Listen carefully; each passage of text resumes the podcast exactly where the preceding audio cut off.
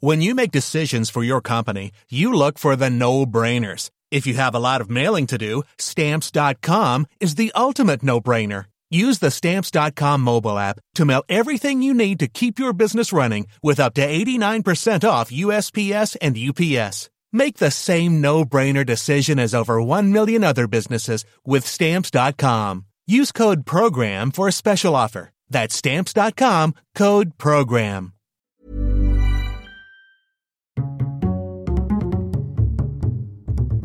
Culture G, Cultivez votre curiosité. ce petit garçon qui vient de naître ce 5 août 1912 à Lyon est baptisé Henri, Henri Grouès. Mais vous le connaissez sans doute sous un autre nom, un nom qu'il choisira 30 ans plus tard, celui de l'abbé Pierre. Henri grandit dans une famille aisée, son père est négociant et gagne bien sa vie.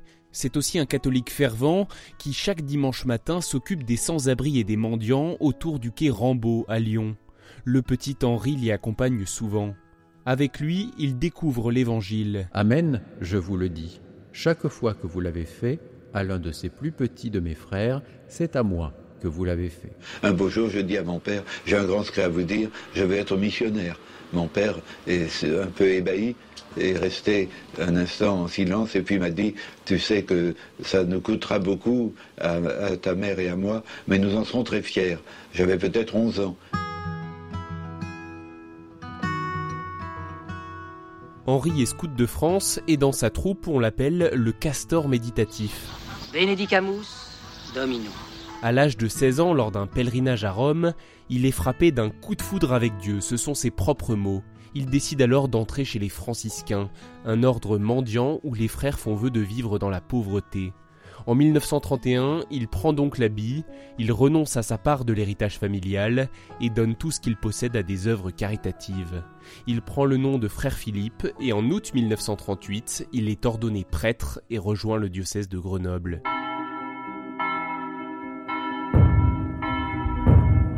Lorsque la Seconde Guerre mondiale éclate, Henri Grouès est mobilisé. Puis en 1942, il entre en résistance. Il sauve des juifs avec l'aide de religieuses en fabriquant notamment de faux papiers. Il est arrêté deux fois par la Gestapo et par la police espagnole et il s'évade les deux fois. Il participe à la création de Maquis, dont il est l'un des leaders dans le massif du Vercors et le massif de la Chartreuse. En tant que résistant, Henri Grouès doit changer plusieurs fois d'identité. C'est à cette époque qu'il commence à se faire appeler l'abbé Pierre. Après la libération, l'abbé Pierre est sollicité pour entrer en politique. Il est alors élu député de Meurthe-et-Moselle en octobre 1945.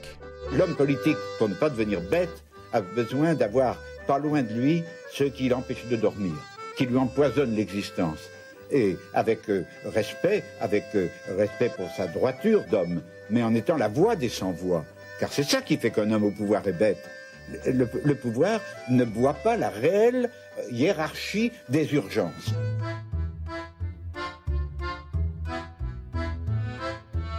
Il reste à l'Assemblée jusqu'en 1951. Grâce à son indemnité de député, il loue une maison à Neuilly-Plaisance qu'il baptise Emmaüs. Emmaüs comme ce village proche de Jérusalem où Jésus serait apparu après sa crucifixion et qui symbolise l'espoir retrouvé, la deuxième chance. Un jour, Georges, un ancien forçat, frappe à sa porte et lui demande de l'aide. Je lui dis ben regarde, il y a des familles, des mamans qui couchent dans des caves, et, et je m'efforce comme je peux dans mes temps libres, avec mon argent de député, de faire des petits logements, mais si on était deux, on pourrait tellement mieux faire, euh, je peux rien te donner, mais toi, veux-tu me donner? C'était le désespéré qui devenait donateur. Il n'était plus euh, le quémandeur, il était celui qui découvrait que par le lien d'une amitié, il devenait capable de changer de camp, d'être du côté des donateurs des bienfaiteurs. Et parce qu'il a dit oui, le mouvement Emmaüs est né. Le mouvement Emmaüs est né, Georges en devient le premier compagnon. Ils se définissent comme des chiffonniers bâtisseurs. Ils récupèrent des objets jetés, les réparent, les revendent et ils construisent des abris pour ceux qui n'en ont pas. Et puis vient l'année 1954. C'est l'hiver. Thermomètre à moins 15. Et la Marne gelée aux portes de Paris. L'hiver terrible, l'hiver tragique. Et dans cet hiver, des hommes qui dorment sur les bouches du métro. Il publie d'abord une lettre ouverte dans le Figaro. Il interpelle le ministre du Logement. Au secours, on meurt de froid et d'abandon dans la rue. Et puis le 1er février, d'abord sur Paris Inter, puis sur les ondes de Radio Luxembourg, l'abbé Pierre va lancer un appel resté célèbre. Mes amis, au secours.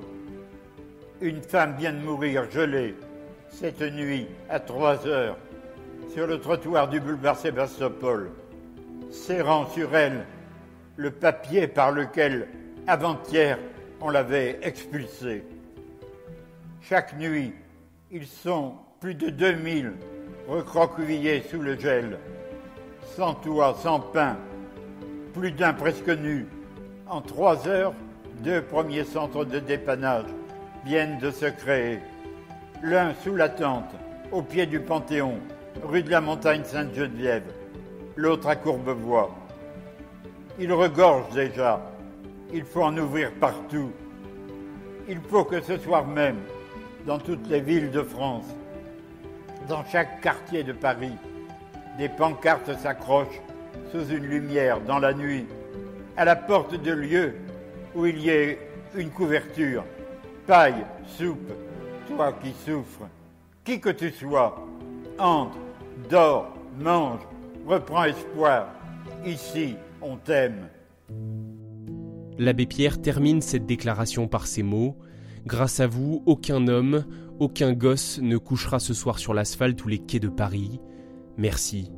L'archive sonore n'ayant pas été conservée, vous venez d'entendre un extrait d'une version réenregistrée par RTL en 1993. Ce soir de l'hiver 1954, des dizaines de milliers de personnes ont entendu cet appel, et les dons affluent, des couvertures, des tentes, de l'argent. C'est l'insurrection de la bonté, ou l'insurrection de l'intelligence, comme le disait l'abbé Pierre. L'ancienne gare d'Orsay, rebaptisée Gare de l'Espoir, sert de lieu de dépôt et de stockage. Parmi les donateurs, quelques-uns sont célèbres et vont donner à ce mouvement un écho international, notamment Charles Trenet, Yves Montand, ou encore Charlie Chaplin. À Paris, deux autres célébrités se sont rencontrées au milieu d'une foule d'amis et de curieux. Les deux hommes étaient Charlie Chaplin et l'abbé Pierre. Le premier était venu remettre à l'autre un chèque de 2 millions de francs tiré du prix mondial de la paix qui vient de lui être décerné. C'est Charlot, l'homme sans toit des temps modernes, qui vient tendre la main au sans toit d'aujourd'hui.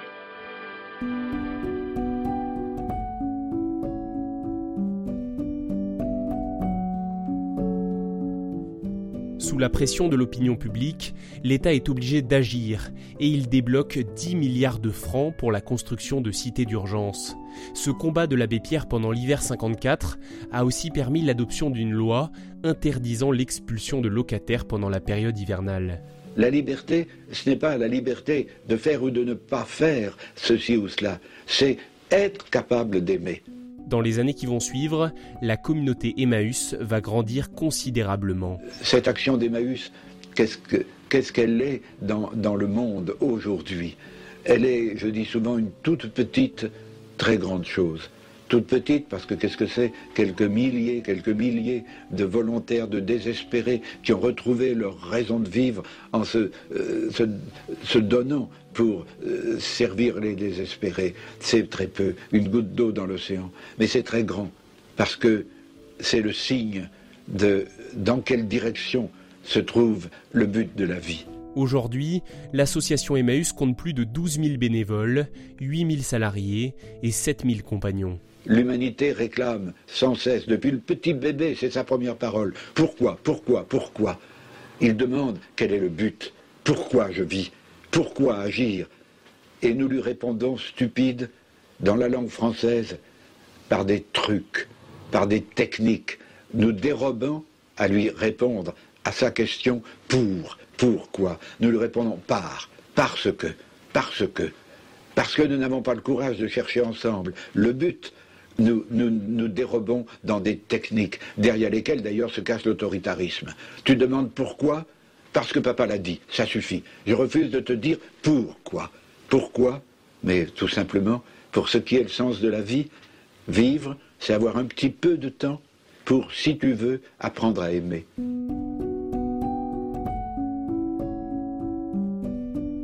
Pendant toute sa vie, l'abbé Pierre a multiplié les prises de parole et les actions pour et auprès des plus démunis.